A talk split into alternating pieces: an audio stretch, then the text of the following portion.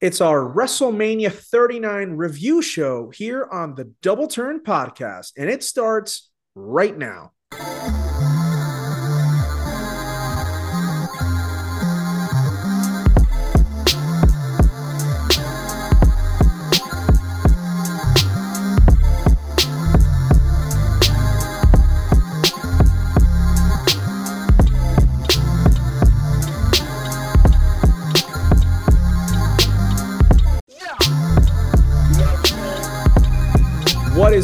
On, everybody? J Man coming at you live and direct right here from the confines of my house. I hope you are all having a fantastic day. It is the first week of April. We are deep into the weeds of springtime now here in the great state of Arizona. As of today, it was 69 degrees for a high, but guess what? Next week's about to be 97, baby. 97 here in the grand old desert, and you gotta love it. Not really, if you can tell the sarcasm in my voice, but it is all good. I hope everybody's having a fantastic day. Um, tonight, WrestleMania, baby. What a show. That is what we're going to be talking about tonight. I am not alone this evening. I have a very, very special guest, um, someone who uh, I have been wanting to go ahead and get on our podcast for quite some time. And uh, I'm a big fan of this person. I have Bling Blake from Hops and Box Office Flops. And you're probably thinking to yourself, didn't you just have somebody from Hops and Box Office Flops? We did. And that was, of course, Tom the Thunderous Wizard. Tonight I have his co host, Bling Blake. Bling Blake, what's up, my man?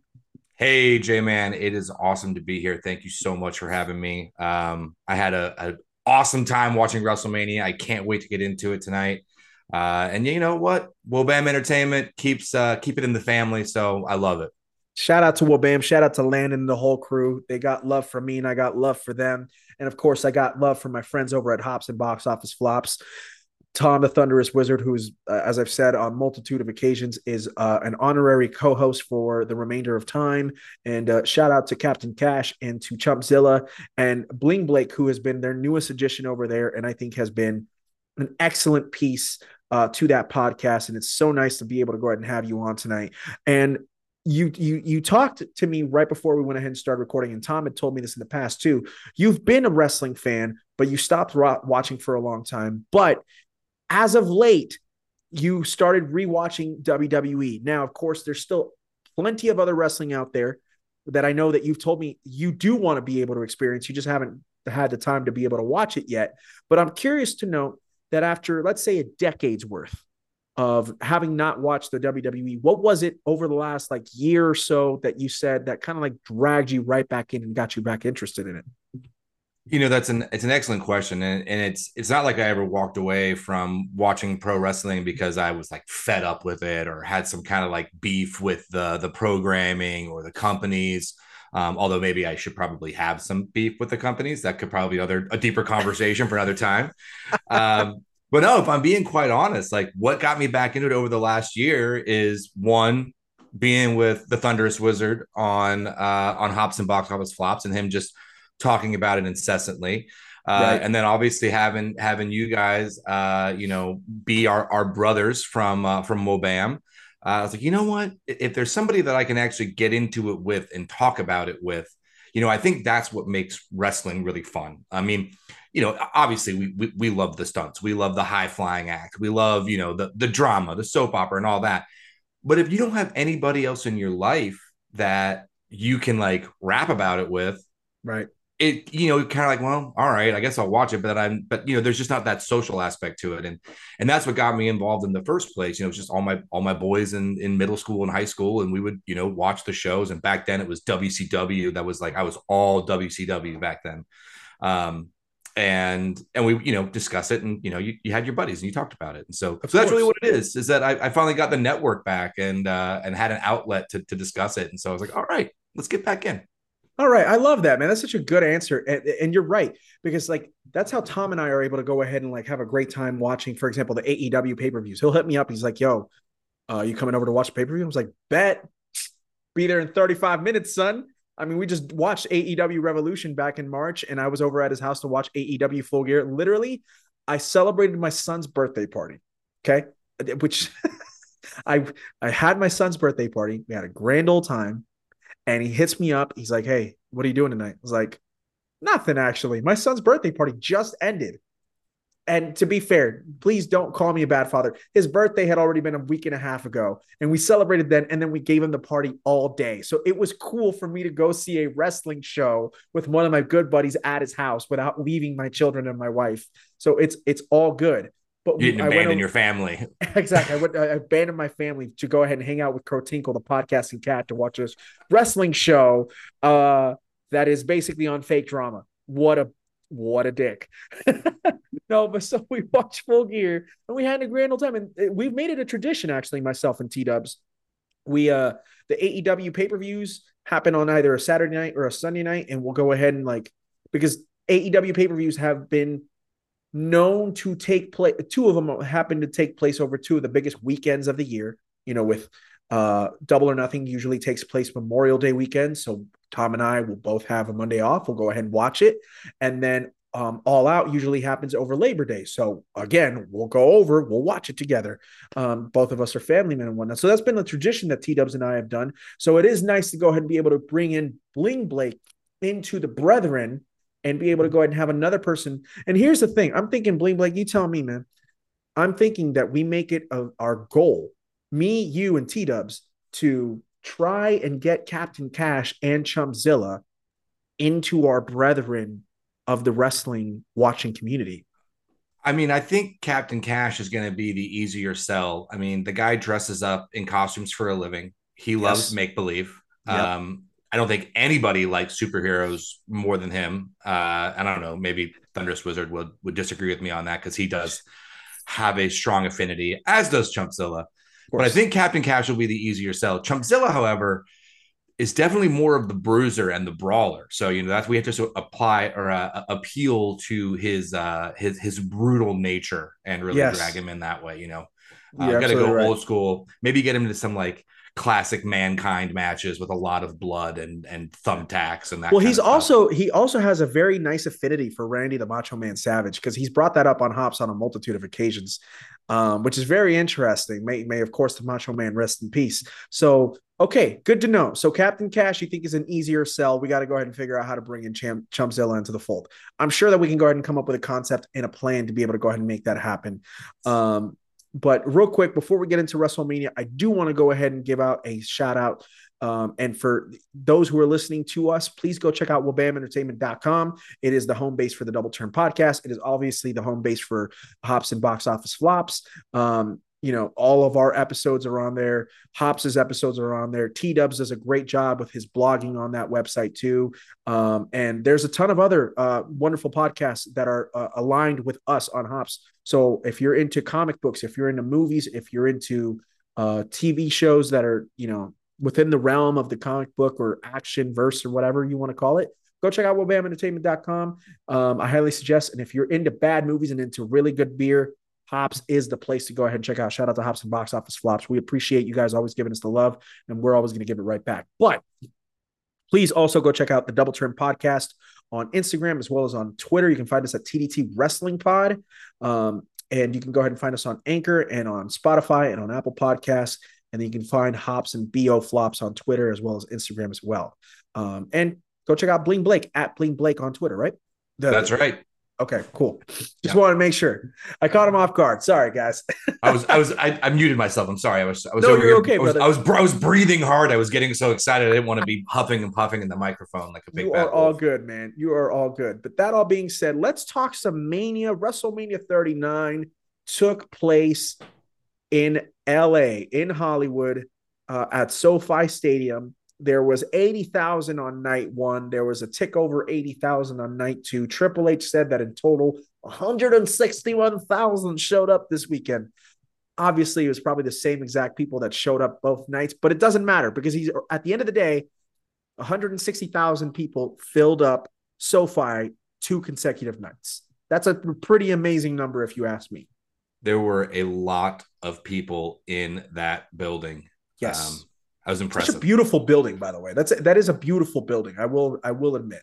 It's it's a gorgeous stadium. It's it's the site of probably one of the greatest heartbreaks of my short 40 years on this planet. Um, and that was when my beloved Bengals lost the Super Bowl there. Yeah. Um, that being said, uh, my trauma aside, it is a, a gorgeous facility. And what a cool setting for WrestleMania. I mean, Yes. that was that was awesome. I, I actually have friends that were that were there Oh, cool. um, in the stands and saw some selfies that they took, and uh, man, it looked like a scene. And then they were at Raw on Monday night too. oh, at, at crypto, aka, Yep. let's be honest, it's still Staples. It's the At the Staples day, Center forever until It's the house that Kobe Bryant built.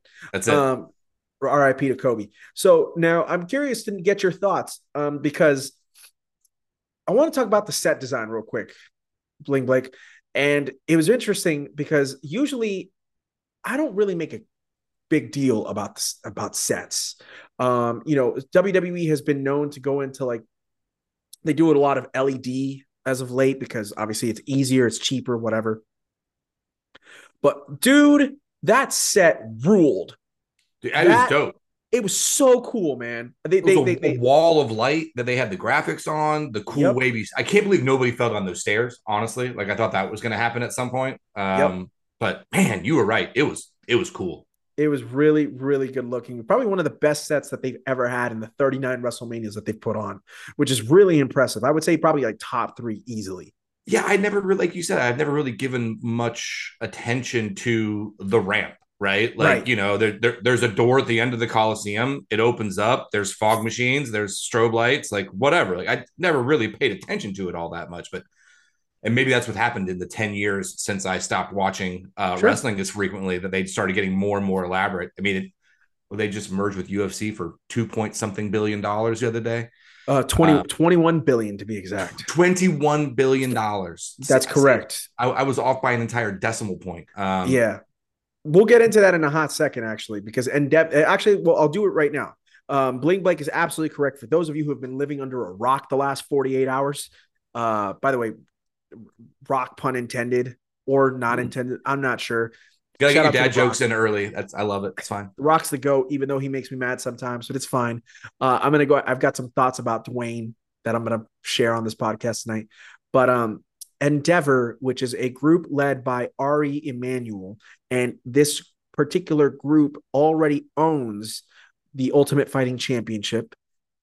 They bought out the WWE, and the net the the worth of the WWE, according to them, is a tick over 9 billion 9 billion and the UFC is worth a tick over or a tick under 10 so in totality this whole entire merger and Endeavor Sports is worth 21 billion dollars and it is absolutely insane um the leadership goes as follows Ari Emanuel is the CEO of the entire company Vince McMahon is fully ingrained in power as the co executive chairman of this company. And Dana White is still the president of the UFC. Um, Nick Khan is the president of the WWE. Mark Shapiro is his boss.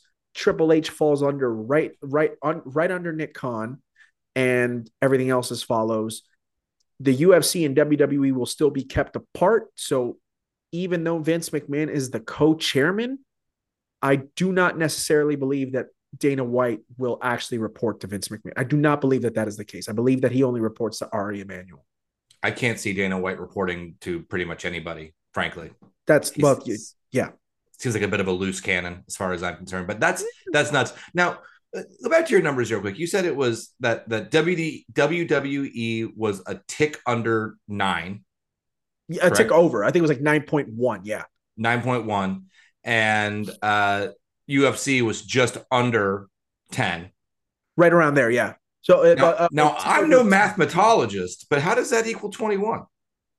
Maybe it was eleven. It may have been eleven. Bear with me I'm just, second. I'm just teasing. No, no, no. But that's fair because I I want to make sure that I'm not you know coming across as an idiot. I said Um, two billion dollars. If anybody's established themselves as an idiot in this conversation, it's obviously me. Now, now, didn't did Vince acquired WWF at the time Right. for a million dollars? That's correct. A million dollars forty years ago. From his dad. Yes. Yeah, and Yeah. and now we're selling it for over two thousand times that amount. Correct. I mean, he, he's he's been set for a very long time. That and, is wild. I mean, yeah. hate the guy all you want, but man, that is that's how you build a brand. Exactly. So now um, the valuation that WWE got was for 9.3 billion. This is according to CNBC. That's what they reported. That's WWE's valuation is 9.3 billion. And then I'm trying to go ahead and look up to see what it what what the UFC was worth. Um, because I think theirs was just under 10, which is what made it to be like around the 21 billion dollar mark because yeah. CBS Sports is reporting WWE merges with Endeavor, parent company of UFC, and a, and the valuation is over 21 billion. So wow, that's if I'm saying 9.3, then it's under 11. Just under yeah, 11 is what, what UFC would be worth. Um, it's an insane amount. I mean, I think the WWE obviously made out really, really well. I would rather have them be merging with a company like Endeavor Sports than be sold to a, a Saudi Arabian blood oil company any day. I don't want to see. I don't want to see live wrestling at all. Exactly. Um, it's just the the thing to me is this. Vince McMahon is very heavily in power once more, and that was not something that I necessarily wanted. And I've been very vocal about that on this podcast. But that all being said, Bling Blake, I don't, I don't, I don't want to go ahead and go too much into a diatribe about my hatred for Vince McMahon. Um, because I, I know that I'll probably either piss off some people or people have already heard that message many, many times. It's heard so, enough, yeah. Yeah, exactly. But that all being said, so back to WrestleMania. Um, you know, the report came out Sunday, but WrestleMania Saturday kicked off so like banging, like big time banging. Like, I'm here to tell you right now, and I'm curious to get your thoughts. We'll start off with this. We had WrestleMania Saturday, we had WrestleMania Sunday. What was your what do you think was the better of the two nights? Man, that is a really great question. I think for me, and because, and this is probably just because I'm, I'm coming at it after so many years. I love Saturday, right? I mean, right. you're kicking off with Cena. Sure. Um, I get, I get the Mysterio family involved in it, right? Um, I don't really, I didn't really know much about Logan Paul and his characters, but I knew that I hated him. Right. Uh, and I knew that uh, Seth Rollins seemed like a pretty funny guy. So I really thought that was awesome. And I'm glad, glad to know that you like Seth Rollins because T Dubs does not. well, I don't know that I, that, I mean, I don't know if I had to line him up and, and rank him in the entire world of WWE, is he my favorite person? I don't know the answer to that yet, but I know that when I'm ranking him against Logan Paul, it's an easy decision on who I'm going to root for. It's totally um, I'm sure we're going to get into this later, but but seeing Paul get his hand stopped was like the highlight of my entire weekend, probably. So, um, so I think for me it was Saturday. I, I really enjoyed Saturday. Not to take anything away from Sunday because Sunday was a banger, no doubt. Sunday definitely had its fair share of greatness. That's you know I remember watching WrestleMania last year, and my, myself and Boss Ross were reviewing it, and WrestleMania Saturday kicked off with such a bang last year. And we were like, oh man, Sunday's about to be straight lit.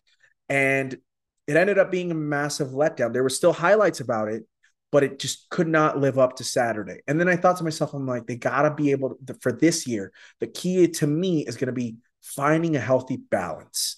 Find and and when you look at the cards between Saturday and Sunday, most people would have told you they were looking forward more to WrestleMania Sunday than they were to WrestleMania Saturday. Yeah. WrestleMania Saturday comes out. I agree with you 100%, Blake. WrestleMania Saturday ruled, absolutely ruled. Um, John Cena and Austin Theory, it was fine, but it was a really hot way to start off the show.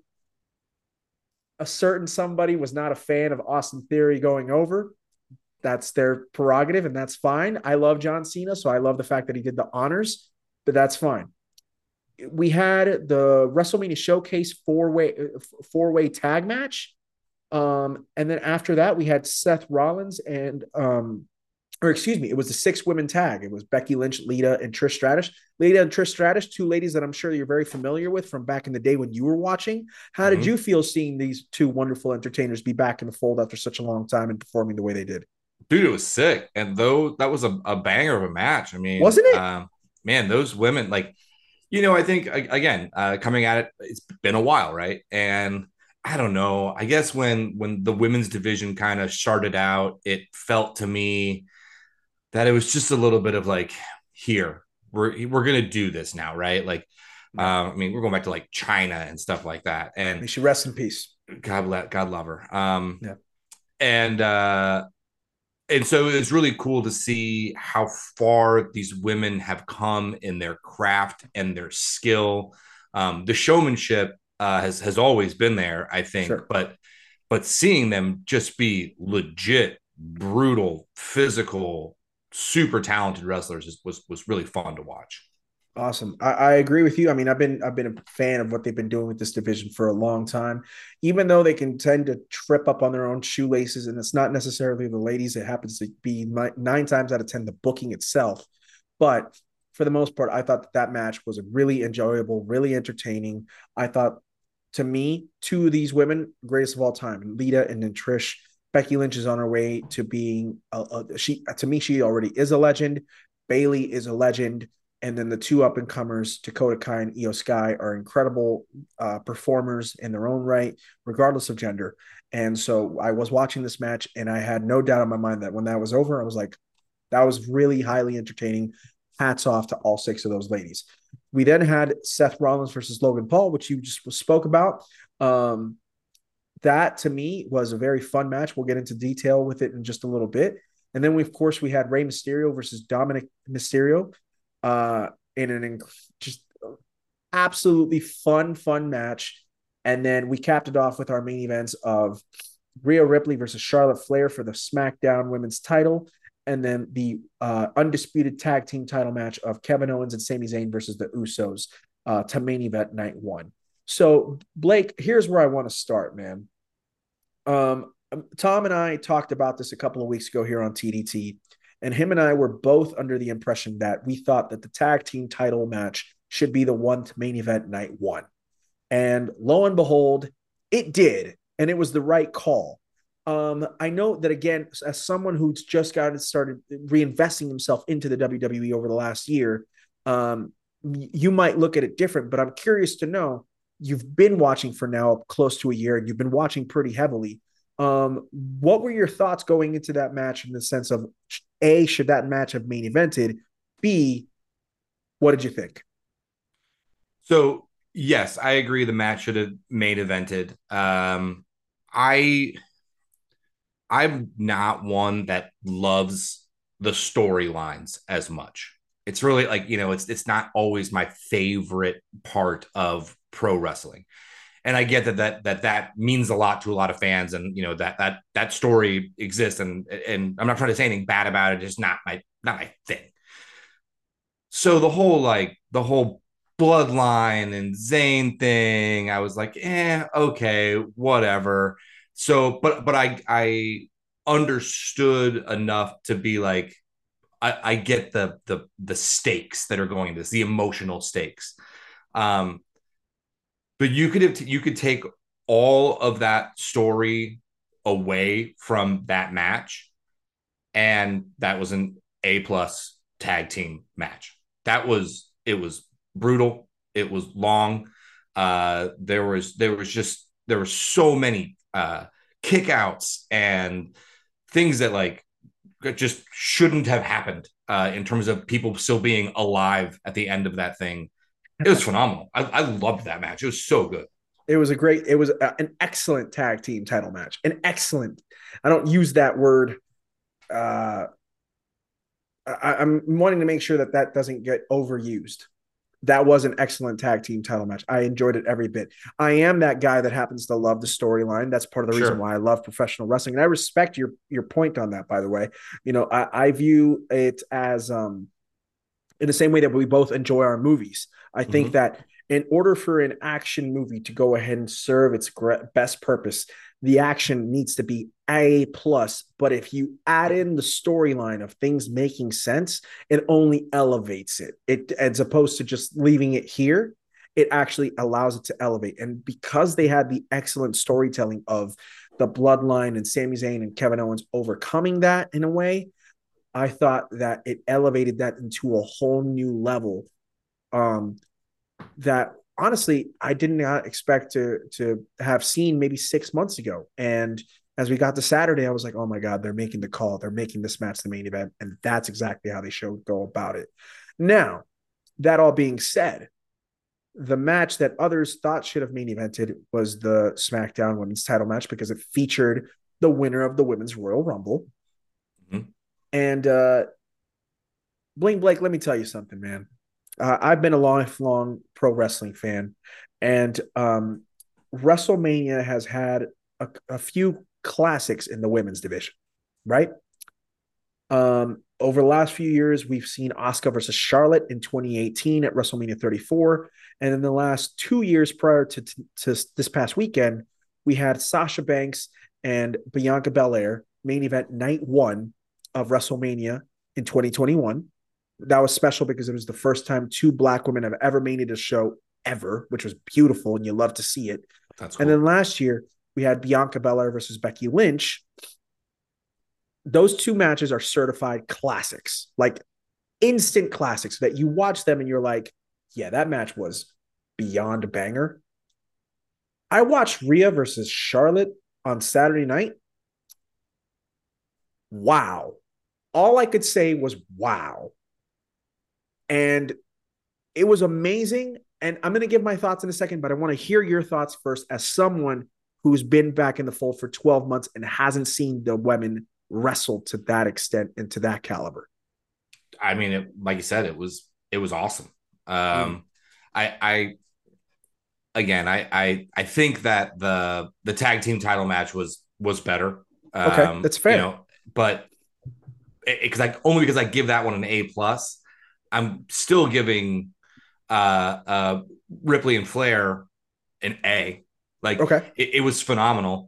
If I had one complaint about it, like, and this is probably just me towards the end of of an evening, I think it might have gone just a smidge too long.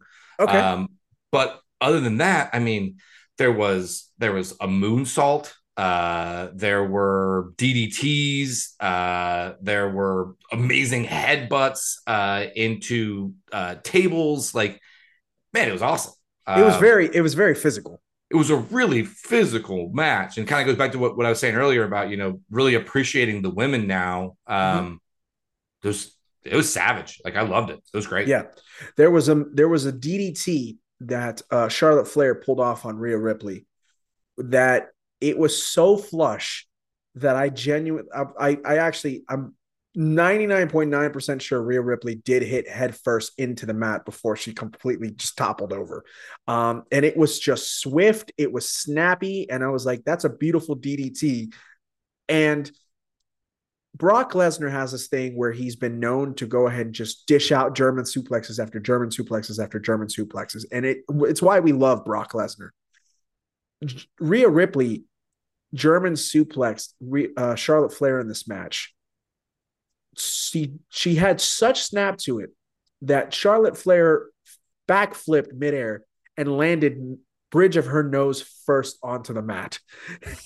That looked like it hurt pretty bad it well she did cut she she she burned her you know like when you go ahead and burn your skin when you go ahead and like drag it on on, on the floor or on carpet or something like that jay man i'm going to tell you a little secret about about old bling blake here. Hit me brother. What's up? St patrick's day. I'm at the local elks club here with my children. Uh, that's my that's my that's my tell me you're an old man without telling me you're an old man. I was drinking at the elks club. And my daughter challenged me to a power slide competition on the dance floor, which I obviously won. But I power slid so hard on my bare bottom double knit polyester pants. Shout out to bare bottom, by the way. If we can get some ad money for uh, TDT, that'd be great. They're they're great. Shout out to Tubi as well. Carry on. Let's go Tubi. Um, I power slid so hard on those pants that I melted the knee of my pants and it burned my my patella tendon area of my knee. I'm still I can I can show you the scab right now, but like please, I would love to see it. it's it's it's healing, but you know there's still a scab on my knee right here. I, it's, it's, very clear on camera. Day. That's yeah. very clear on camera. Yes, it is. That's incredible. That's my war. So yes, I'm well acquainted with the friction burn uh, on knees and faces, which maybe says more about old Bling Blake than we need to let our listeners know about. That's totally fair, but I, listen, I think that's a war wound in and of itself, my friend. So I'm 100% with you.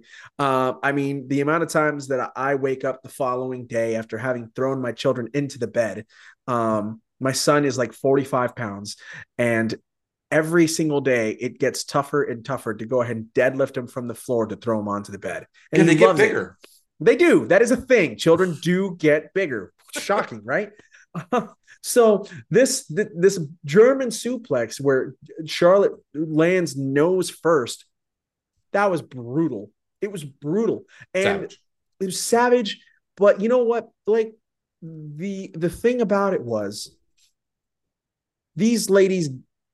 How do I put this? They gave zero fucks. They, yeah. that's the best way to go ahead and say it. And you could tell that they weren't very happy to have been relegated into the semi-main event. And I can understand that, even though I am I was a, a proponent of the tag team title getting the the, the, the main event. I, I thought that that should have been the case, and I'm glad that it was the case. But those ladies came out and they showed out, man, and it was just wonderful to see. And all the credit in the world to them. They not only put on a classic to me, I actually ended up thinking that they put on the best match of the weekend. That was my personal opinion. It was that good. You talked about giving it an A, and I think that's absolutely correct. Um, I would go ahead and flipped it. I think the best match of Saturday night was was that. Um, I was a huge fan of the tag team title match. I thought was incredible. Um, but they just it was first of all great to see that three years in a row we get a classic in the women's division, like a, a full on classic. And, and and if I could at all give you advice on something, Bling Blake, I would go ahead when you have some time. I'd watch Sasha Banks versus Bianca Belair at WrestleMania 37, and I would watch Bianca Bianca Belair and Becky Lynch at last year's WrestleMania. I think you're really going to appreciate those two matches if you were able to appreciate this one from this past weekend. I'll put them on the list, man. Um, no, that I, am with you. It was it was fantastic, and and to your point, I think they made a very compelling argument to have a a women's division main event on WrestleMania Saturday for WrestleMania 40. So uh, exactly, and you know, and, and, and you'd love to see it. They've already done it before at WrestleMania 37. Um, and uh, we'll go ahead and see as to whether or not. I think the key is always going to be because this was this is what hurt this match prior to WrestleMania Saturday was the buildup, was the story, and and you have to get people invested beyond the fact that these two wrestlers are going to wrestle. As most people know, and Bling Blake, I know you don't know this, so I'll go ahead and let you know right now. This is not the first time that Rhea Ripley and Charlotte Flair had had a match with one another. They had an NXT women's title match at WrestleMania 36, which is in front of a zero crowd during the pandemic. And then they had a very elongated feud from spring into summer 2021. So this was not the first time that those ladies had been seen on this big of a stage before. And so they needed to be te- the creative team needed to be telling a very good, strong, structured story that would get people reinvested in it in order for people to go ahead and say, oh, this match definitely deserves to be on the card, or this match definitely deserves to be the main event in WrestleMania Saturday. And they failed at that point. So it was great to see that the ladies did not fail at delivering an incredible, what I believe to be absolutely classic match. It was beautiful to see. Yeah, 100% agree. Great match. And, um, and you, you know, I, I, think that's you, you, you make an excellent point there. You know that that is where the story comes in. Is that right. is that you're able to then elevate and get people emotionally invested in the the this particular match if even if they're not their two favorite wrestlers. Exactly. Exactly. Now, I want to go ahead and throw it back over to you, Bling Blake, because one of the matches uh, and one of the people you discussed from when you used to be more invested into the WWE um, happened to be names that you recognize that were on this WrestleMania card, whether it was Saturday or Sunday. Um, I think you and I can both agree that we enjoyed the hell out of that Rey Mysterio Dominic Mysterio match. Would I? Would you agree? Man, I loved it. Um, I have not followed that Dominic Mysterio storyline at all until you know, like the week before when I was of kind course. of like, okay, I knew I was going to come on to the show, so I was like, all right, I better like know what's going on before I watch WrestleMania, so I actually come on the show and have something to talk about. Um, what? Okay, so I'm I not not to like backtrack on my previous statement. Like what a fun story. Uh, Right? You know, like because because obviously it was cool, you know, Dominic coming up under his dad's wing and like, you know, the cool like father son, first father son tag team, like all that Tag team stuff. is- champions, yeah. of tag team champions, right? Like all that was was it was cool. And I was talking to my buddy about this today, uh, and he was saying, you know, he's like, it's like, frankly, I felt that they kept Dominic and Rey together for too long, right? Mm. Like, so like this had to happen. Like Dominic had to go away because what comes next in the story arc, you know, is that I don't know if it's going to be six months or a year down the line, but like they're obviously going to have some big reconciliation story story arc that brings them all back together and they're a big happy family again. Like, but Dominic has been such a prick, and I He's am been so, good at it too. He's been so he's, been a fantastic heel. Yelled at his ma like last week, right? Yelled at his sister. Yeah. yelled at his sister, you know, and she like the the, the, the throwing the drinks in their faces, yeah, like you know, during the match and, and them having those little side bickering stuff. And it was just, you know, as a as an old man, um, it was fun to see dad whoop up on his son and put him back in his place. Um, yeah. I loved. It. I mean, and mean, Rey Mysterio got inducted into the Hall of Fame the night before, right? Like to see it. you know, so he had to win. Obviously, he was. Like, I mean, I don't think anybody was under any illusions that Rey Mysterio was going to win that match when it's when it started, and be like, okay, this is finally happening. Like, it had to happen. Of course, I felt the same way uh, on on Sunday night card. So what the hell do I know about anything, right? Right. Um, I don't want to like. I'm still a little butthurt about Cody right oh, now. we're gonna we're we're gonna get there. Trust me. I know we're gonna get there. Uh, so I loved it. I thought it was so much fun, and um, Rey deserves all the accolades. I can't believe he's still throwing it down like he is. Um, it's just fun. I honestly, a couple times I was like, "Ooh, like he might not get back up from that. Like that, he's There was- he's too old a- for those hits." So there was a. I'm so glad you brought this up because there was a there was a moment where Dominic kind of power bombs him onto the bottom turnbuckle. Yeah, yeah. I can't, and it was His face went into it hard. Yeah, yeah, yeah. gnarly. I was like, ouch, that hurt me. I was like, ee. and I don't know, like as as somebody's actual son, like I mean, like okay, like like like I mean, God, am I am I ruining something for for double turn listeners? Like these guys are actors, right? Like I don't really believe that Rey and Dominic hate each other. I don't believe that in my heart of hearts. Uh you do that to your dad. Like, how do you not disappear? Like, like, oh, okay, time out, times, times, times, times. Like, homie, are you okay? Like, did I just kill you, dad? Like, so all the credit like for like they like they have i've never seen anybody break character but like man if it was going to happen at some point in time It was. it was in that match right like I agreed. I agree. So here's here's the one thing about that I loved about that match, but uh, out of many, one of my favorite matches on the entire card, one of the best matches of the weekend without a shot of a doubt. Um, uh, the first thing you mentioned was you know the uh, the storytelling from the sidelines, as in you know Rey's wife and Rey's daughter. It's not Rey's daughter's first time being on WWE television, so she kind of gets it. She's grown up also around it. Her dad's been around for 25 freaking years, for God's sake. So she knows what goes into WWE storytelling, which is great. Um, but you know, sometimes you watch like family members try and get involved in storyline, and you and you're like, ugh, I don't believe them. It's just yeah not suck. believable. But yeah, but on the contrary, Rey's wife, incredible, incredible performance. Her his daughter, great job. And then the match between Dom and Rey slapped. It, you believed it, every second of it it was it was it was Dominic's best match of his entire three year run by Yeah, by far, which shouldn't come as a surprise because it was with his dad. right But- he's he's not at, he's not anywhere near as talented as his dad He's, obviously he's not, but he's also He's only young. 25. He's a baby also- yeah Yeah, and and the other thing, and and I've had this conversation with others too, is you look at Dominic Mysterio and you look at Rey. There is a large, and I mean a large size difference between these two men. Mhm. Um, th- th- Dominic is several inches taller than his dad, and he's lengthy, lankier. So it's interesting because Dom tries to replicate his dad's style, but it never looks as fluid because he's so much bigger. But as he's gotten as he's gotten more comfortable with his now new character, as he's also gotten comfortable and better in the ring, the fluidity is coming really, really nicely. And then you add in the fact that he's in the ring with the one person who he's most comfortable with, the guy that taught him everything. Mm-hmm. Everything was absolutely clicking. Everything was just so beautifully done.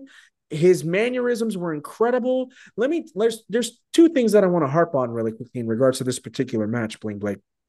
The first, um, you said that you were catching up on the storyline, so I'm I, I I am genuinely curious what you thought of Dominic's entrance because I thought it was brilliant with the him wearing the luchador mask and then coming out in the handcuffs because he's prison Dom. Oh my god! Literally died when that was going on. It was so great. It was so hokey. Uh like you so know, beautifully I, done. I, I, did. I did. I've been. I've done hard time. Like dude, time, yes. Even even even if I believe the domestic violence story of you getting arrested, like that's not how prison works. Like so that's fine, but Dude, Jail I thought and it, prison are two different things. They're extremely different things. Um, one of them you get checked into overnight typically, and the other one is prison. Um, so that I thought it was hysterical. Uh, I was like, oh my god, there, this is so overplayed. Uh, but I, but to your point, I I loved it. I'm, I'm so a, well done. I'm a sucker for cheesy. Uh, I know and, you are.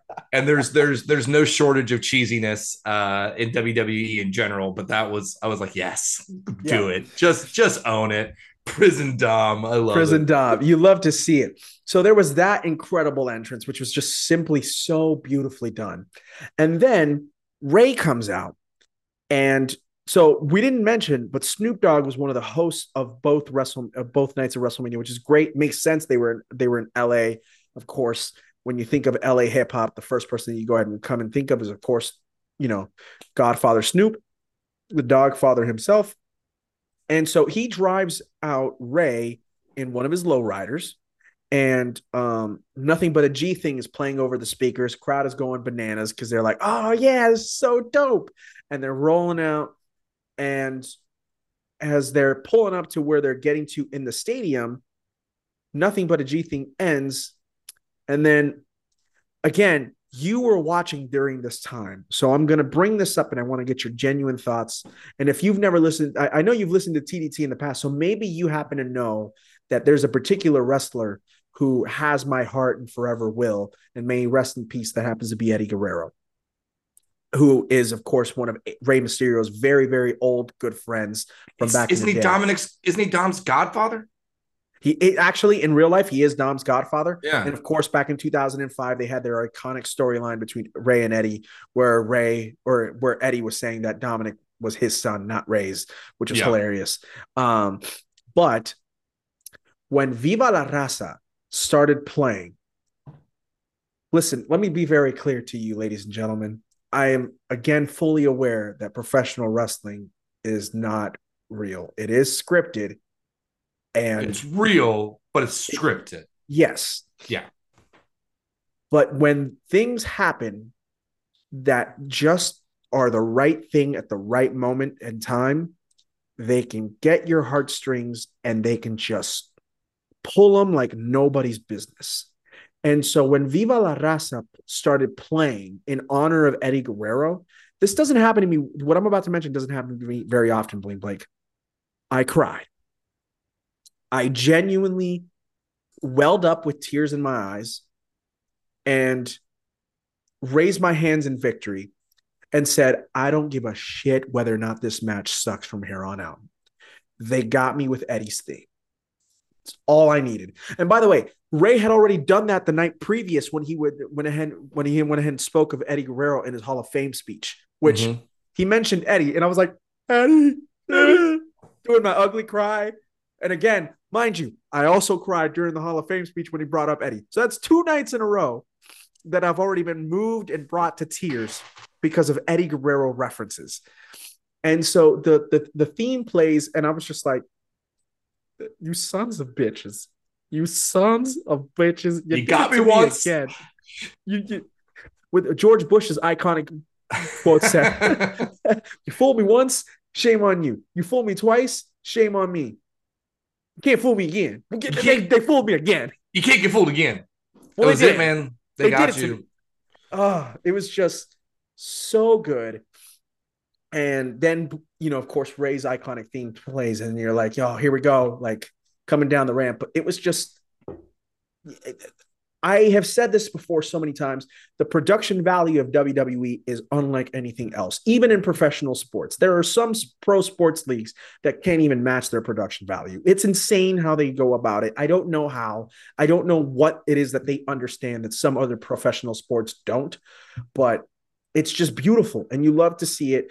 And so, yeah, everything surrounding that match, the storytelling, the action between Rey and Dom, the chemistry between the two of them, which just doesn't surprise me.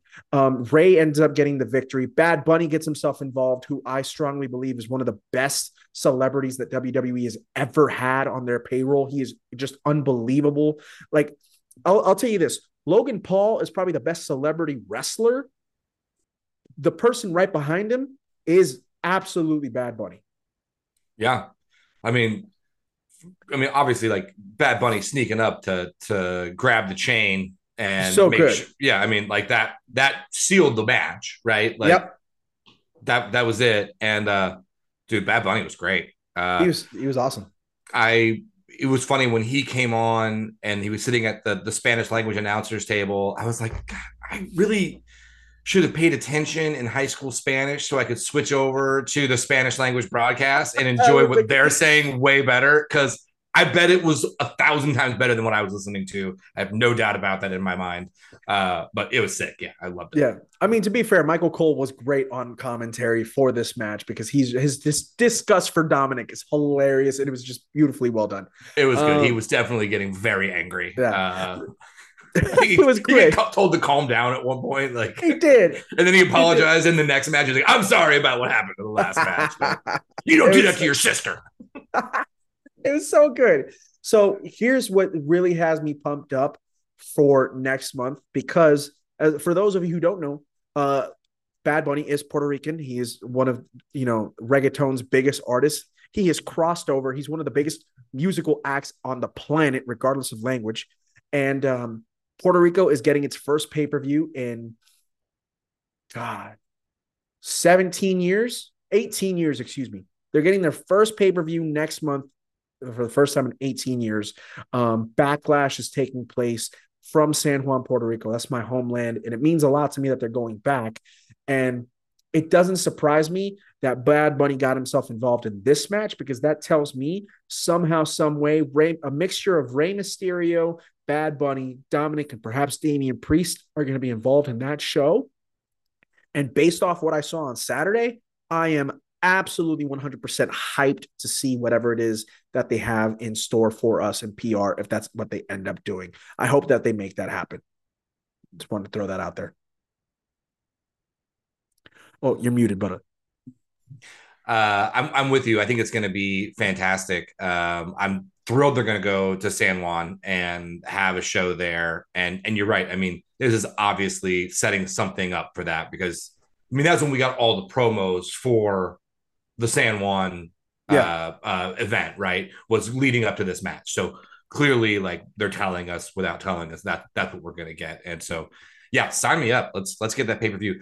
I don't know if I need to use my frequent flyer miles to fly to you guys so we can watch it together, or if you guys want to come to Ohio, um, we might have more mild weather than than Arizona. I don't know. It's a dry heat I hear out there. It is. It's a dry heat, but you know what? T Dubs does have a pool at his house, so of course he does we can go ahead and you guys can crap you know in in, in the spirit of the fast and the furious which will go ahead and be coming out uh, just before memorial day we're going to plug that right now of course we can go ahead and pop open some coronas we can go mm-hmm. ahead and hang out at the pool and we can go ahead and chill at t-dub's house even though he's not on the podcast we're inviting ourselves over automatically and since you work from it's a, you know it might be easier for you to go ahead and be able to work in the sun out here that's right it's, it's terrible just... weather in ohio Look at look at my pale complexion right now. I'm ready for you need it. A, I need you it. need a little bit of a tan, brother. You need a little bit of a tan.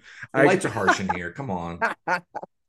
so before we move over to night two, Bling Blake, is there anything else that you wanted to go ahead and talk about on night one that really got at you, or do you think? And to be fair, Seth Rollins and Logan Paul put on a very fine, fun match. I had a lot of fun watching that.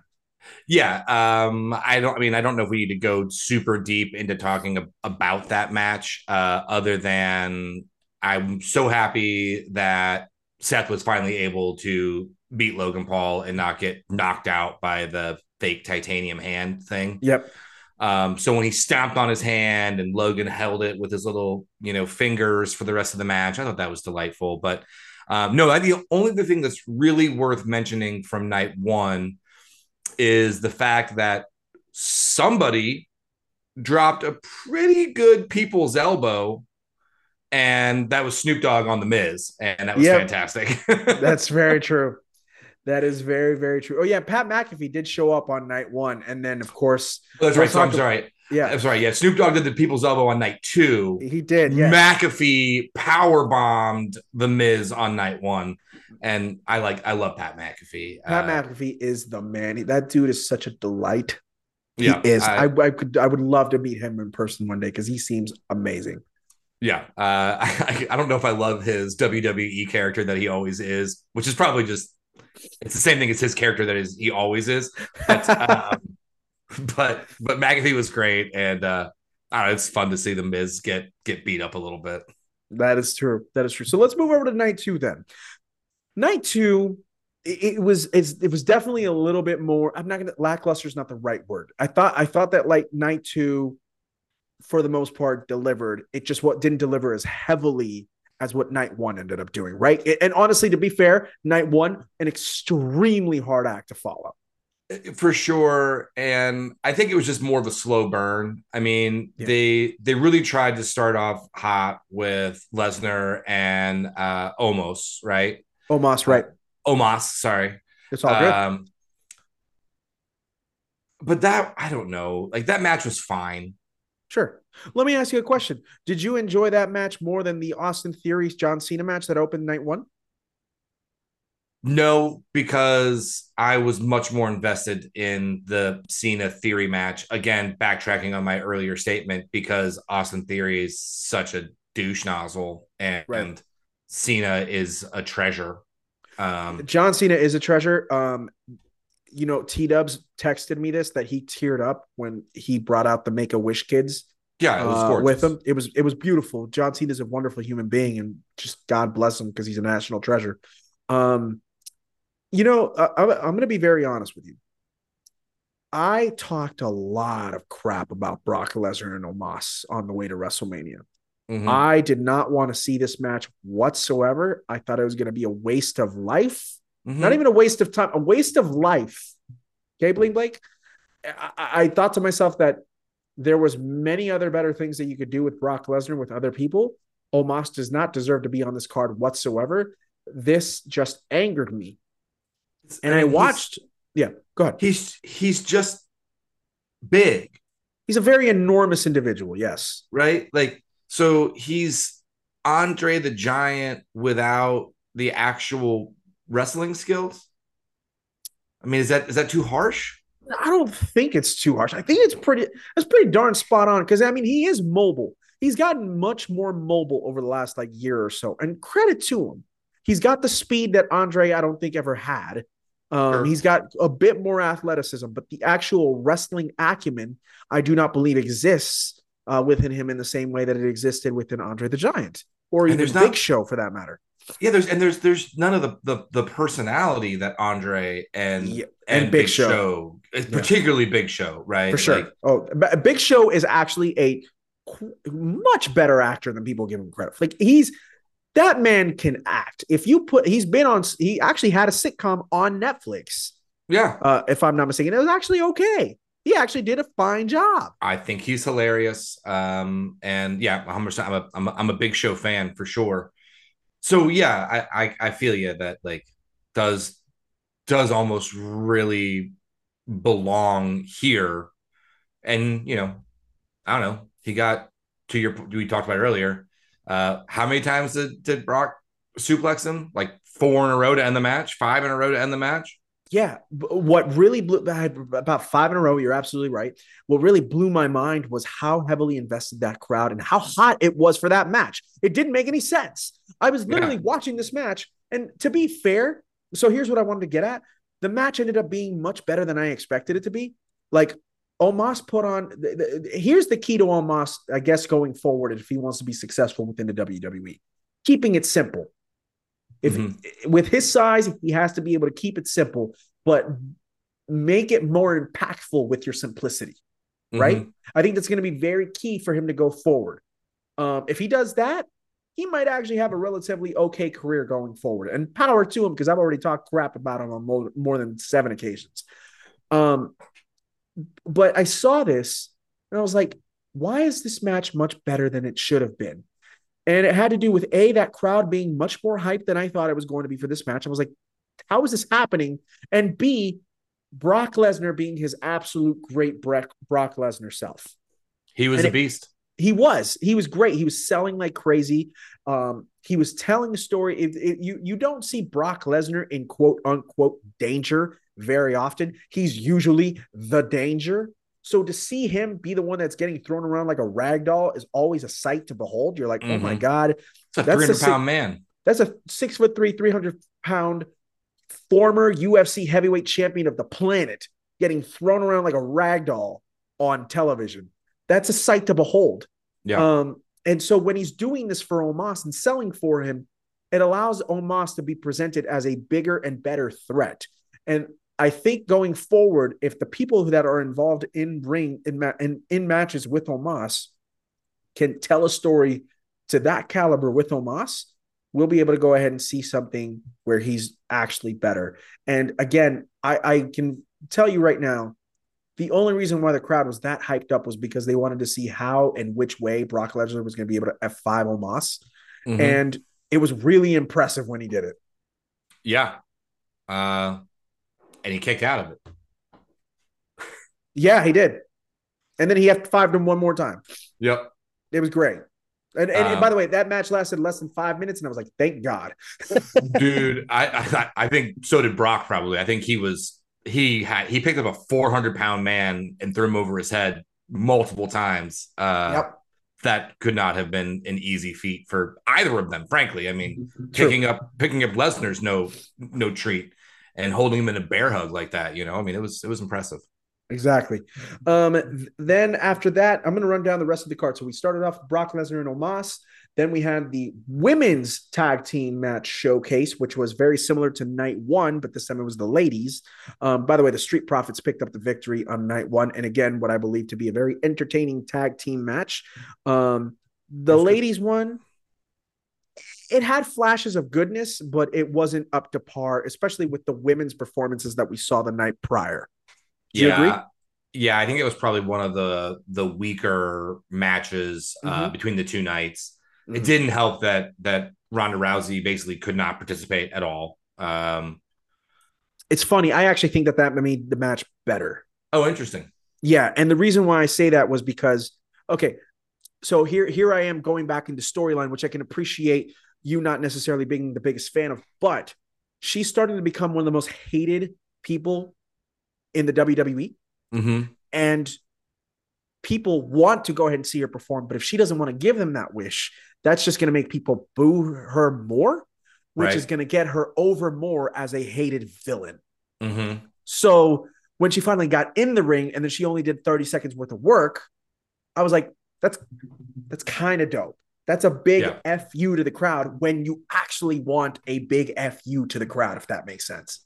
For sure, and I mean, it's mostly because I mean she's legitimately injured right now, right? Like she's, I, I think I, she's, I think she's still dinged be. up. She's a little banged up, yeah. Um, so I think that's probably more why we didn't see her. But again, if you can work that into a story and turn it into making your product better, right? Again, well done, creatives, right? Like, sure. Um, but yeah, I, it, it was fine. Uh, it was fine. But yeah, I think if you had gone and taken your bathroom break during that match, you wouldn't have been super upset about it. I, I couldn't agree with you more. Then we get to a match which you did not want to take a bathroom break for. No. Ladies and gentlemen, this is this is what to me is up with Rhea and Charlotte and Sami Zayn, KO, and the Usos for match of the weekend. And that is the triple threat match for the Intercontinental Championship between Gunther, Sheamus, and Drew McIntyre. Bling Blake, if you thought you lost a couple of fillings in the Rhea and Charlotte match the night before. If you thought you went ahead and rescraped your patella tendon once more just because you were on the ground having watched Rhea and Charlotte beat the snot out of each other and you got accidentally flipped while watching this match, even though you had nothing to do with it, then boy, howdy, I can only imagine the two black eyes that you had on your face when the triple threat match was over. Oh my God. I mean, everybody's chest was bleeding. I, have never seen anybody. I've never seen so many slap chops. Like, I mean, it was nuts. Uh, it, I mean, yeah, those guys just beat the ever living tar out of each other. And uh, I'm trying to get, get us into too far into the explicit language category here, but Good. I think I've already done that to be fair, but yeah, yeah, there was at least one big F bomb, but I mean, we're still still hanging to our PG thirteen rating. We only got one in. Uh, my God, like and that was nuts. That, yeah. I mean, they were in and out of the ring over and over. Just, it was brutal. But at one point, at one point, I think McIntyre and Sheamus were fighting each other for the ability to hit Gunther. And like, I mean, it was just, it was music. It was lovely. It was, it was, it was really well done. That match, the chemistry between the three people was insane you know, it goes back to um, I know that you were watching, you've been watching for for a while now, and uh, Sheamus and Gunther had their uh, match at Clash of the Champions in Cardiff in the United Kingdom uh, back in September, and it was an that match was absolutely incredible. So people for the last like eight months have been waiting for some sort of a rematch between those two individuals, and when you add in another hard hitting sob in Drew McIntyre into this match you it, it was just going to be you were going to see teeth flying. And uh, honestly i'm kind of surprised that we didn't see a, te- a tooth fly into the crowd or maybe we did and we just didn't see it on camera. Who knows? But um you know the finishing sequence to this match where gunther breaks up the pin between uh, when drew mcintyre i think is trying to pin Sheamus, or mm-hmm. the Sheamus is trying to pin drew mcintyre. He then power bombs Sheamus onto drew mcintyre mm-hmm. and then proceeds to pick up Drew McIntyre and powerbomb him, and then it ends the match. I was like, yo, that was chef's bleeping kiss. It was just so well done. And you know, the pacing of this match was so well done, Bling Blake. It didn't overstay its welcome. They went like a solid 16 or 17 minutes. And because of how high that physicality was, I was like, you don't need to know any longer because at some point somebody's jaw is going to break. hundred um, percent. It was it was madness. Like yeah, they just they they pummeled each other. Sure. It was it was it was magical. It was in the words of the great Martin Scorsese. That was cinema. That was cinema. Wasn't no and Marvel see, movie. D- damn right it wasn't. Damn right it wasn't. By the way, I'll say it again. Bling Blake, I agree with you, and I agree with T Dubs. We need more practical effects in two hundred million dollar budgets movies. Just throwing it out there. Please. Okay. Can we can we start jumping out of real airplanes again, like we did in Drop Zone? Can we go ahead and please have Killmonger and the Black Panther actually do a fight sequence and not have it be CGI to the Black Panther? Please and thank you. Uh, may Chadwick Boseman continue to rest in peace. Yeah, ru- that all being ruin that movie. uh, that movie is a delight. It's, fantastic it's a fantastic yeah. film. It's one of the greatest MCU movies of all time. Agreed. That particular sequence was unnecessary. That could have been just a fight scene between two people doing a fight scene instead who of really good at fight scenes. People who are really good at fight scenes. Michael B. Jordan watched... is Adonis Creed. Damn it! Have you watched any of the Creed movies? Oh my god, he's so good at fighting. So I, am in the midst of watching Creed 2 because it's on Amazon Prime right now. That movie slaps. Dude, it's so good. Uh, you know, I can't wait to watch. I can't wait to watch Creed 3. I think it's available to stream now. You can go ahead and purchase it for like 20 bucks. I, think, I, think, I, I feel like I owe it to. Well, no, I guess I guess I had I owe it to Irvin Winkler because Stallone's not even in Creed 3, and it's just, yeah, it's a whole thing. It is Ir- Irvin Irvin Winkler. You you you are kind of a piece of shit though. Yeah, you're a fucking thief. Okay. Uh, anyway, for a di- different story for a different day that we might talk about if we do Rocky Five or over on Hops. That all being said, found that f bomb. uh, we, this is PG 13 for hashtag brief strong language. We move into the um, second biggest women's match of the entire weekend, that being Bianca Belair defending her Raw Women's title against Asuka. Had Charlotte and Rhea not existed the, the night prior, this match would have been looked at as one of the best matches of the weekend. Mind you, it still was one of the best matches of the weekend, actually. Mm-hmm. And I thought it was really well done. I thought Asuka was great. I thought Bianca Belair. So I'm on this thing where, like, I feel that Bianca Belair is becoming a legend in front of our eyes. Um, I've told that to some people. Some people told me to pump the brakes. Others were like, yeah, I can see what you're talking about. Now, I know again you haven't been watching for that long, but you see this young lady um have a great title defense against a person who I think is one of the top 3 best female wrestlers on the planet in Asuka. What mm-hmm. were your thoughts you watching this match after you'd watched the greatness that was Charlotte and Rhea the night prior? You know, so uh it was great. It was a great match. Um, I very much enjoyed it. Uh, I was not very familiar with either of these two going into WrestleMania. Um, you know, in terms of like where I was focusing my attention in terms of uh, my my pre-show research. Sure. Uh, I, I, I was remiss, and I did not give these two a lot of attention. That's fair. That's totally I, fair. I was really impressed with both of them. Um, Asuka was, like you said, phenomenal. I just don't think I like all the gimmicky shit she does. Like, sure, was, like, like she, like she's like a poison, like she has a poison, poison. It's a mist spray. It's yeah, a, it's like a, yeah, and and that comes from you know there was a very famous Japanese wrestler back in the '80s who I believe is his name is the Great Muta. He actually got inducted into the Hall of Fame over the weekend too. Oh, nice. And so he had this thing where he would always go ahead and blow out mist to people's faces and stuff like that. And so she's done that for a long time in kind of his honor. And then she has this that you know, there's a she always had this gimmick uh, back when she used to wrestle in Japan where she, she uses her war paint, if you will, the face paint and whatnot.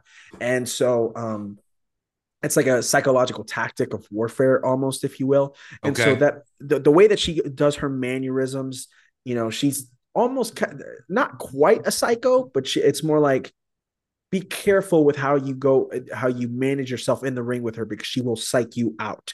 Um, and that's part of the tactics uh, to the psychology that is behind Asuka's character, if you will. Uh, so that's good to know, and and I and now maybe I will give me some more appreciation for what was going mm, on. Totally. But what I thought was really cool though was that that was a classic like one of our competitors is a brute mm-hmm. and one of our competitors is super nimble agile jump around like you know been rewatching uh, a lot of the star wars movies recently and it reminded me of like Count Dooku fighting Yoda, right? Like, of course, like like like like, like a really strong like lightsaber battle, and then one person's like jumping around all nimbly bimbly, right? Um, Which is um, so weird because you, that's clearly not Christopher Lee. yeah, right. Uh, so, at all. I love. I love. Although I love. That's easily easily one of the best. One of the best scenes in Attack of the Clones. Yeah, clearly, even yeah. though it's completely fake, Yep. Even though there's, you know, somebody is not Christopher Lee, and clearly that is that is, you know, he's fighting with a nothing. random with, with like a, a, like a beach nothing. ball, like a beach ball being tossed around. I don't know. It's hilarious. But, yeah. Uh, but it was so cool. like, or maybe it's like maybe more, maybe it's more like Lethal Weapon Four, right? It's like it's it's uh it's Riggs fighting Jet Li at Jet the end, Li, right? yes. You know, um, so it was it was it was a really fun match. Uh, I really enjoyed it. Um, whether or not we're seeing Bianca Belair become a superstar in front of us, I probably can't speak to that based on my experience level. Uh, but the person that I saw wrestle on Sunday of WrestleMania was a star. Um, you know, she she she owned that ring, and uh, I thought it was I thought it was a great match. It was a lot of fun it was a really great performance from both ladies. And it, it, obviously speaks to her star power and her confidence that you know someone like yourself who obviously does not is not very familiar with her in-ring work um, yet coming out of that match you not only went ahead and said oh wow. Yeah, that Asuka chick, she she's really good. But then you also see Bianca Belair, who they are clearly pushing as someone who's one of their faces in their respective division. And you got the sense of like, yeah, okay, I see what they're going for, and I'm vibing with it. And mm-hmm. that's really important um, when you watch something that you've never seen before. When you're watching a television, let's use a movie for example. Obviously, you you you do a movie podcast, Bling Blake, and you're watching a movie for the very first time that's not necessarily it's got its own intellectual property right? It's its own ip that you've never read before. So it's not a comic movie or anything like that. But the whole point is for someone to establish themselves as a main character right from the beginning. Someone who you care about. Someone who you say that person is important. Because you've never seen them before right? Mm-hmm. And that's exactly what I want to happen when people come back either into wrestling or they're coming into wrestling for the very first time. So I'm glad to see that WWE was able to go ahead and present Bianca Belair in that way to you. And you now going forward can say, yeah, Bianca Belair, mm, yeah, I vibe with her. She's definitely a star and she's really good at her craft, as is Asuka. And you love to see it. Yeah. I mean, right. The, the, what has always and and and maybe maybe after after this podcast I will find myself being more invested in the storylines. Because every time I I say that I'm not I come back and be like well I like that story and I like that story and I like that story. So maybe I'm just full of shit. But um but at the same time uh what I have always really enjoyed about wrestling are really talented athletes being really talented athletes. Um and people you know i remember like going way back people saying oh it's it's fake it's whatever like how can you be invested in a scripted thing? And i'm like because they're really effing Impressive. good at what they do right? Like this is a craft that they have worked really hard at and and those are two people that have clearly worked really hard at at doing what they do and putting on a hell of a show and and they gave us a great one um, yeah. on Sunday at WrestleMania for sure. I agree. I agree. So, um, you know, we ha- we had the Hell in a Cell match between Edge and Finn Balor. Ed- Finn Balor got really busted open, um, yeah. towards the end, and he still finished the match like an absolute boss. So credit to him. Edge pulls out the victory. Um, I wasn't as invested in that match, and I wasn't as invested in that storyline, and I'm not sure what it was about it considering that I really enjoyed Rey and Dom the night prior, and you know they've been beat. The Judgment Day has been beefing with Rey Mysterio for God knows how long, and then I also watched Rhea Ripley be involved in her match with with Charlotte Flair. So for whatever reason, Edge and Finn Balor wasn't clicking for me, but maybe I'll rewatch it again sometime, and then maybe I can have a different appreciation for it. But do you want to? Do you have any thoughts on that before we move into what's going to be the real meat here, which is that main event? No, uh, other than I, I thought it was it was good. Um, it was definitely our most. Uh, it was it was our bloodiest match, right? Easily, I mean, yeah. That that that ladder, uh, boy, he really tried to get his arms up and and sell it as a fake hit, and that that run caught him right on the forehead. Um, yeah, and yeah, he was he was definitely split open. Uh, Balor, that is. They they they they stapled his head at ringside. Yeah, and yeah, right there. Um, I, you know, I, the only thing I will say about it is that like, I don't know if I love all the like those like super brutal matches. Like I almost like it more pretend. Uh, sure. You know, like when you start seeing them scraping faces along the chain link fence, and you're like, oh, dude, he's like his face is like graded up. Like I know a lot of fans really love that shit, right? Like, sure, a lot of people really, really yearn for the days of like the hidden razor blades and the cuts and you know Mickey and, Rourke and the wrestler gashing himself, right? Like and Mick Foley getting thrown off of freaking Hell in a Cell by the Undertaker. Yeah, and, yeah, right. And that that stuff always makes me like just really uneasy. Um, sure. So I guess if that was the goal, they knocked it out of the park. That's totally fair, man. That is totally fair. Um, but yeah, so I thought the match was okay as well. And then here we are, ladies and gentlemen. Okay. I, I I'm gonna go into my text messages archive really quickly, Bling Blake, and I'm gonna go ahead and mention something because I did we I feel like we did promise him that we were gonna bring this up. And he wanted mm-hmm. his he wanted his thoughts well well, well said in his behalf because he wasn't able to make it. Um T Dubs, the Thunderous Wizard, your co-host from Hops and Box Office Flops, wanted me to wanted us to note his strong displeasure with Cody Rhodes losing that main event match to Roman Reigns for the Universal Undisputed title. Uh, he has been very vocal about this. Uh, he has been very upset. He was distraught almost. Mm-hmm. He was he was offended. The word offended is probably the right verbiage to use um, describing how T Dubs felt about that match.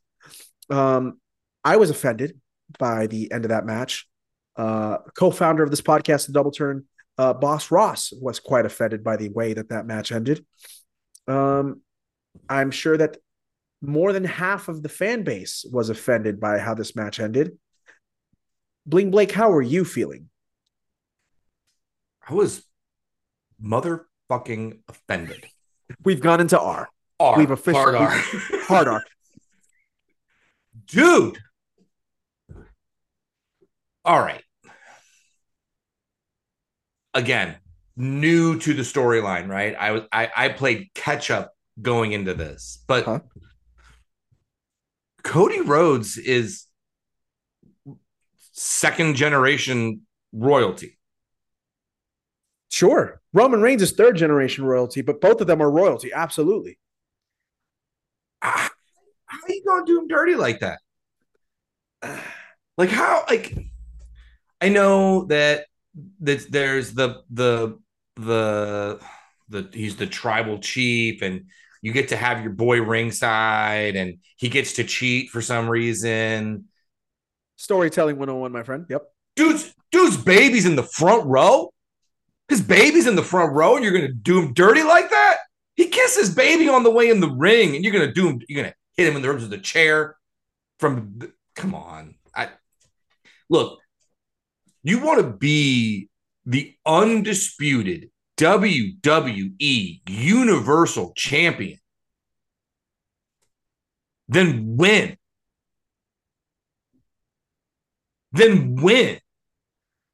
Don't rely on some fat fuck on the outside of the ring to, to crack homeboy's ribs at the chair when he ain't looking or, or trip him up when he bounces off the ropes. You want to be the undisputed? No, I have a dispute. I'm here to lodge my dispute. My complaint has been filed. I'm writing a strongly worded letter on my old law firm letterhead, and I I practiced law. Bef- I stopped watching wrestling after I stopped practicing law. That's how long ago I practiced law. Uh, ooh. That's all I can say. Ooh. Okay. All right. So uh, I think Bling Blake has let us know that I believe he didn't like the decision. Did not like the decision. it was worse. It was worse than Cena getting the submission, which we all wanted. Classic Cena gets submission, and the referees rolling around trying to figure out where where, where his his dentures are. He lost the contact on the side of the ring. You got bumped in the chest, and you laid down there for 25 minutes, and you lost. Come on, I just That's why we the ref crossing my arms. Yep the ref bumps are why we love pro wrestling, my friend. Oh my Clearly. god, that's Ugh. sarcasm 101, obviously. uh, um, let me say something really quickly. Um, not only were it was was his his his daughter and his wife at ringside, but um, uh, Luke Harper, aka Brodie Lee in AEW, Jon Huber, uh, he passed away back in December of 2020. Um, and he worked for the WWE and AEW, and his his his his wife and his son were also at ringside there to support Cody Rhodes. Um, and he gave him his belt, his special belt. He gave it to Jon Huber's son. Mm-hmm. And they made a big deal about this on commentary, which you never see because it's from a rival company, but you still they did that and it was very special. Um this moment so Roman Reigns has now been champion for well over two and a half years. It's 946 days as champion, um, which is a very long time. Mm-hmm. Um, Roman Reigns has not been pinned since December of 2019. That's a very long time. Roman Reigns is on a run of a lifetime, which I don't think we'll ever see the likes of again. And he's on a different level. He really is operating on a different level. He's he's he is the biggest pro wrestler in the world today. He is the biggest name in professional wrestling in, in the world today. Like Agreed. there's no question about it. Yeah. They sacrificed Sami Zayn not beating him at Elimination Chamber because they wanted Cody in the main event. Okay, that's fine. Not to mention, I do not believe that a champion who's been reigning over this entire company for over 900 days, he should not be losing at a small pay per view. He should be losing at the biggest pay per view of the year, which is WrestleMania. 100%. Right. And by the way, let it be known right now, they they, they were in Sami's backyard in the Elimination Chamber, and I still don't think that that would have been the right call. I love Sami Zayn, but it wouldn't have been the right call. The right Mhm. call was for him to lose at WrestleMania. And yet somehow, some way, they didn't pull the trigger just because they're waiting for Roman to hit a thousand days, which is in like 14 days. Like that's the reason why, or at least I think. I There's mean, multiple reasons that oh, as to why people think that Cody Rhodes lost this match, which is weird.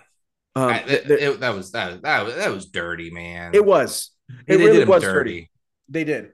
So I mean, not not that. I mean, I know wrestling is dirty. Like I don't No, mean like no. I don't mean dirty in, in the sense that we mean. but it wasn't dirty. the right call. Like, no, Yeah. flat out though, it wasn't the right call. I don't think so, right? Like, I, I- no, you're no. It was absolutely no. I agree. why I, do you know let- so.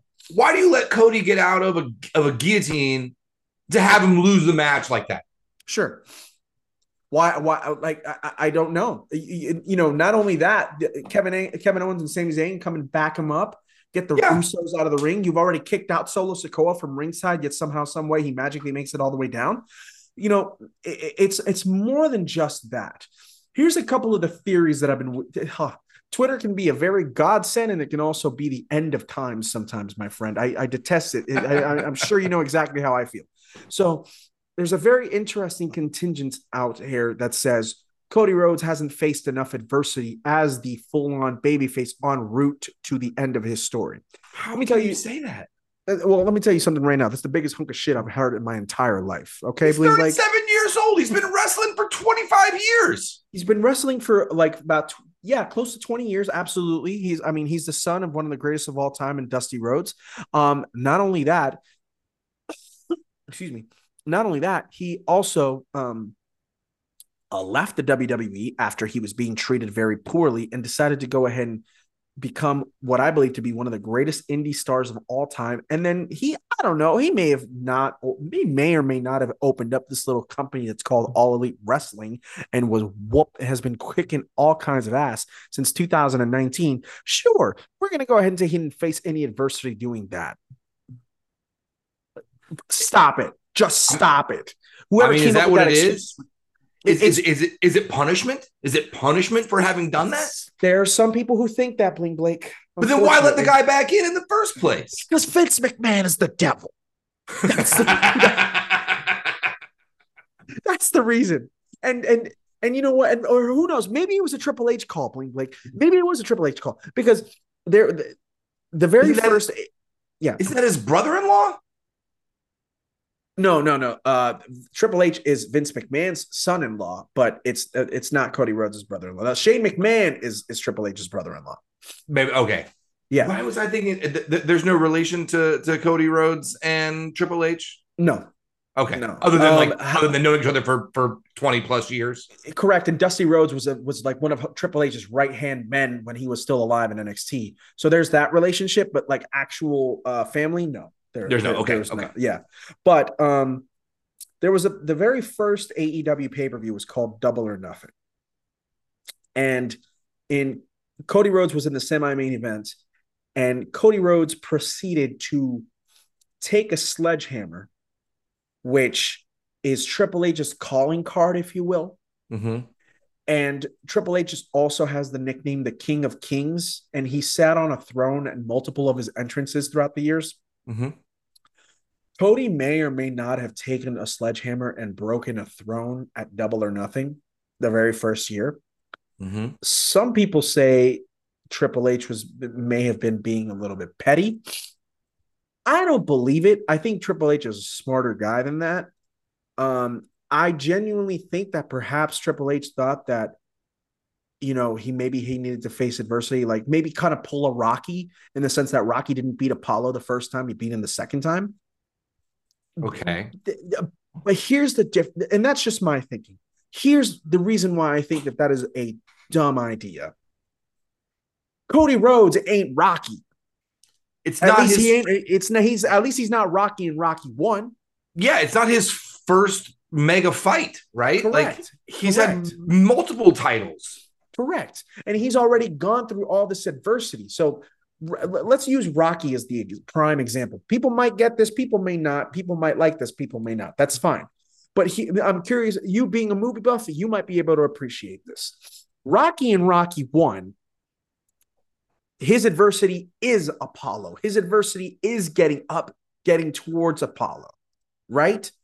Cody Rhodes has already had his Apollo, which is having to have gone through the first ro- the first gauntlet of what was his first half of his WWE career, restarting over, taking a gamble on himself and saying, in order for me to be successful, this is what I'm going to do to supplant myself as one of the best entertainers in the world, as one of the best professional wrestlers in the world. And then once I've built that stock up, I'm going to go ahead and take all that stock and put it into this little thing called AEW. And I'm going to go ahead and put all the adversity into that and see as to whether or not me and Kenny Omega and Nick and Matt Jackson can go ahead and convince Tony Khan to give us this much money to we create so we can create the second biggest American promotion in the world.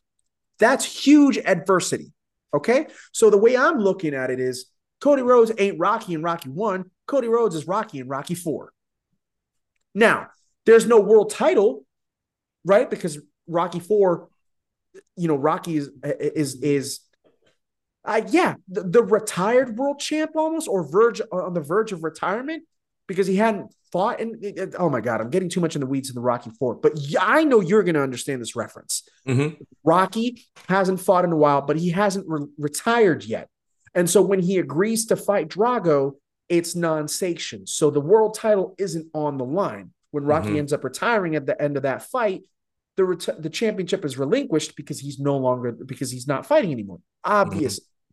But what Rocky is is even though he's the underdog, he is a well-seasoned current world champion that has been through a lot of crap and has been able to overcome it. Yet this is the biggest crap he's seen in his entire career. That was Cody Rhodes is Drago. Roman Reigns was Drago to Brody to Cody Rhodes. Mhm. What happens in Rocky 4? Rocky beats Drago. How does Cody Rhodes not beat his Drago when it's his Rocky 4 moment, man? That's it. Like I I don't I don't understand how it ends like that. And and and again, it like you like you said, it it it just feels like somebody's being petty. And I mean, I don't know. Maybe that's the point. Maybe the point is to get us to all keep tuning in for the next one, right? Yeah, but, like, here's the thing. At some point, it was one thing with Rocky 1. You were like, oh man, he did so good. He Went the so distance, close. man. He went the distance. But then when you were like, oh, he's gonna get another shot. Oh man, this is great. Why? Because you weren't expecting the win in the first place. So mhm. when the fact that he has that performance of a lifetime, and you're like, oh wow, he might actually do it the second time if he works really, really hard. Cody Rhodes has been prepping for this mo- moment for years. His expectation, I was like, yo, Cody Rhodes, if anybody can do it, it's Cody Rhodes. And and I, I- guys, I understand this is storytelling 101, and this is storyline, and this is professional wrestling. But sometimes the obvious answer is to go with the obvious answer. That's all I'm trying to get at. And Roman Reigns has been absolutely incredible. Roman Reigns wasn't going to lose an inch of his credibility and an inch of his popularity if he would have lost on Sunday night. No, and he gets to demand a dope rematch at a next huge pay per view. Absolutely. And now is, is Cody entitled to one at this point? I don't think so. They could bring it into storyline by saying that because Solo Sikoa went ahead and hit him when the ref was down, Cody got screwed. They could do that. But the thing about pro wrestling is we have to understand that when the moment is right for something, the moment is right. hmm Um, because it's storytelling. As you know, again, I know you don't appreciate the storytelling, but this is where storytelling actually comes into the full fruition. You have to strike while the iron is hot. Uh, let's say let's say if the Avengers ends on Infinity War and they just beat Thanos instead of winning in Endgame. That kind of just like it's like oh it's too it, it it's it's too quick maybe right? Mm-hmm. this too was easy. the total too easy. This is the total opposite of that. I mean this really is, it that's rocky one and rocky two. Exactly. We're right? back to that all over again. Exactly. Uh-huh. it's striking while the iron is hot. It's you know here's another perfect example. They wait you got hops and box office flops just released their aliens 3 pod okay um that the movie took too long to go ahead and make after aliens was released. What is it what is it bling blake? It's like a six year difference right? It was like six years yeah. Yeah. Had that movie come out three or four years after aliens that movie is a smash hit. Like big time. Makes well over the 160 million dollars that it would have made. Probably mm-hmm. makes like three maybe even 400 which is a crap ton in the late 80s yeah. Crap ton of money. They didn't strike while the iron is hot.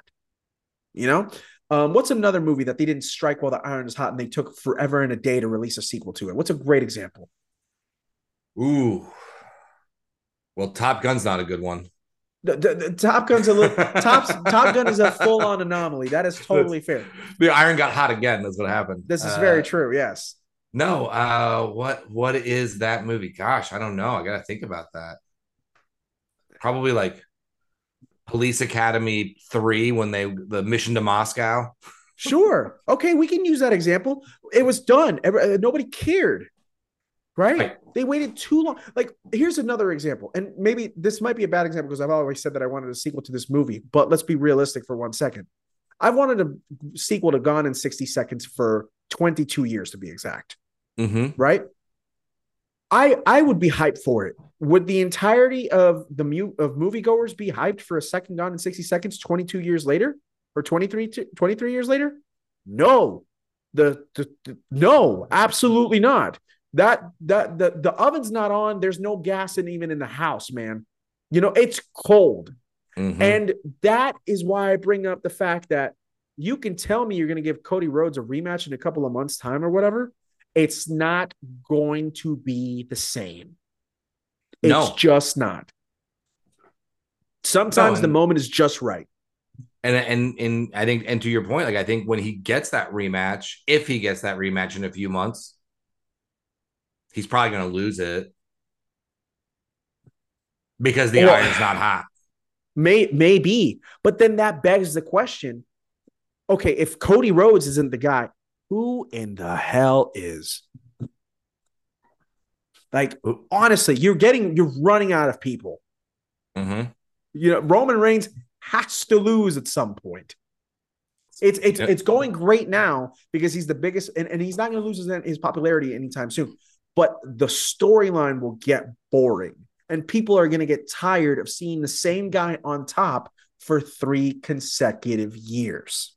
This isn't like basketball. They can go ahead and name their own MVP at a different point in time. That's part of the reason why people are saying, oh, they don't want Jokic to win the MVP again in the NBA because he's already won it the last two years. They want somebody different. But it's a little bit different because who is actually better than Jokic? I don't, no one is. This mm-hmm. is different. You actually have to, they're telling a story. You're actually telling a story.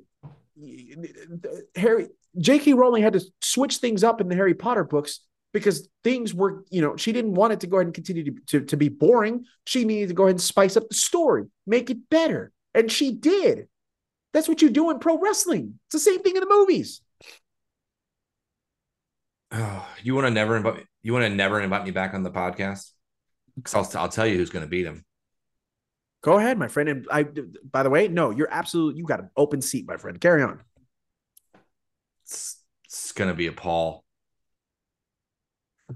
Logan Paul?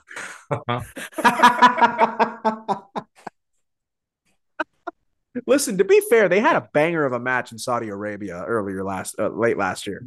Uh-huh. To be fair, they they actually had a quite the good match.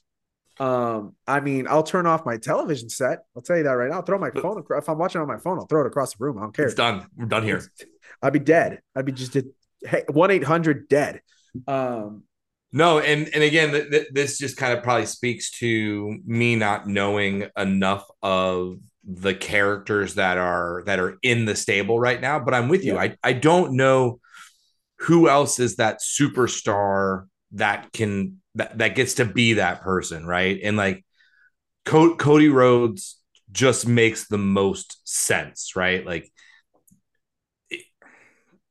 he's a good guy, right? He's a he's a true good guy. He kissed his baby before the match, right? Like you you don't shaking don't, hands and kissing babies. That's it, right? Like you don't root for anybody harder than than that person, right? That's the exact that's the polar opposite of a heel.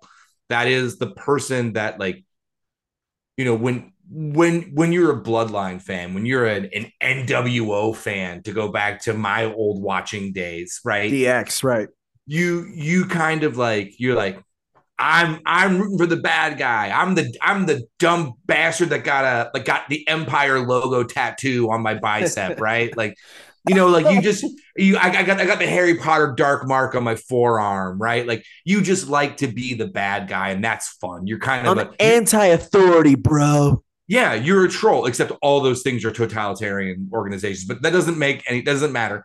True. um you're just kind of uh, an instigator and, and, and you like to be the fan of the bad guy, right? Like right. ton of people have Darth Vader as their favorite character in Star Wars. I get it but you don't get to beat Darth Vader at the end of at the end of of, of Return of the Jedi with another bad guy, right? Right. Like, a, a, good guy has to be the one that wins, and I don't know who is the better good guy in WWE right now than Cody, Cody Rhodes. Yeah. Um, I know that they, you know, there's some internal talk of like, oh, have it beat Jey, which is his cousin. I'm a big fan of that part of the storyline. I really am. But I'm here to tell you right now that's part of like whenever they decide to tell that story, that story should be told without a world championship. That is a more personal type storyline that should be told aside, away from the world championships. After those championships have been dropped by Roman Reigns, that's where you go into that storyline. I mean, that's and, the Sami Zayn storyline, right? I mean, that's the same idea. It, it, to to an to a certain extent, yeah. you're absolutely correct. Yes, um, even though Sami Zayn challenged Roman Reigns for the World Championships, but it was more so when Sami Zayn turned on Roman Reigns to become a babyface. He was saying, "Listen, this guy is manipulative. He is taking advantage of your emotions in order to get whatever he wants." Jey, you're the guy. And then Jey obviously had to make his decision and chose to be with his brother over Sami Zayn which you know that's that's fine but that's an also an interesting hero arc where you know he chooses family but he's only choosing family because he wants to protect them from another family member which he feels he needs to go ahead and potentially take down in the future like you know th- there's there's layers to the story but there's layers to the story that make sense and have to be told away from other aspects of a story mm-hmm. which is why to me they need to find a way to get these titles off of Roman very, very soon because it's what's going to go ahead and allow the story to go ahead and progress and become the like the full on to to to take its eventual final form. And mm-hmm. in order for us to get there, I genuinely believe that these world titles need to be taken off of Roman Reigns. And in order to do that, they should have gone ahead and started right now at WrestleMania by taking those titles off with Cody Rhodes. Now, if you tell me that in a couple of months' time it'll be Cody Rhodes that finally takes them off, that's fine. But damn it, WWE, what you need to make sure you do is to retell a very, very compelling story in order for you to garner all that white hot popularity that Cody Rhodes had going into Sunday night that he, to me, unfortunately lost when that match ended because you guys made that terrible decision. And people have said, even Paul Heyman has said, "Oh, I think Cody Rhodes came out as a bigger star than he did when he came in." The bull crap. It's bull crap. That is a that's a flat out lie. Because no, he did not. Because now us as fans are all completely deflated because you guys decided to make a horrible call on Sunday. What what the hell does Paul Hey- Paul Heyman was in rollerball? What does he know about anything? I want a call back, my friend. Well done. Touche. So that that let me ask you this. Overall you, you watch both nights of wrestlemania. Um you know even though you your heartbreak my heartbreak over the way that night two ended and whatnot would you deem wrestlemania 39 as an overall success with how it all went down? 100% i mean it was it was the spectacle that i signed up for right? Mm. um I, I I was extremely entertained start to finish. Um, again, once again, SoFi Stadium is the uh, location of my heartbreak and disappointment. Twice now. It, twice now, but it does not mean that I did not enjoy the ride um, every second up until the last. Mm. Um, so, so yeah, hundred percent. I, I think it was a success, and and obviously, you know, we're sitting here talking about half of the fans maybe a little bit more than half of the fans were very upset with the the ending of that match. But that means that you know 41,000 people or so in that stadium were psyched. And uh, several million people around the world were pretty happy with the way that thing turned out. So sure. you know if you and I have different proclivities in terms of who we align our interests with um you know I don't think we have any negatives to say about it, right? Like, um, yeah, of course, I wanted Cena to win too, but whatever, right? Like, I wasn't yeah. nearly disappointed about that. Like, Cena's fine. He's he's still going to be Peacemaker in a, in a couple months again, right? Like he's still going to be Dominic Toretto in Fast Ten, right?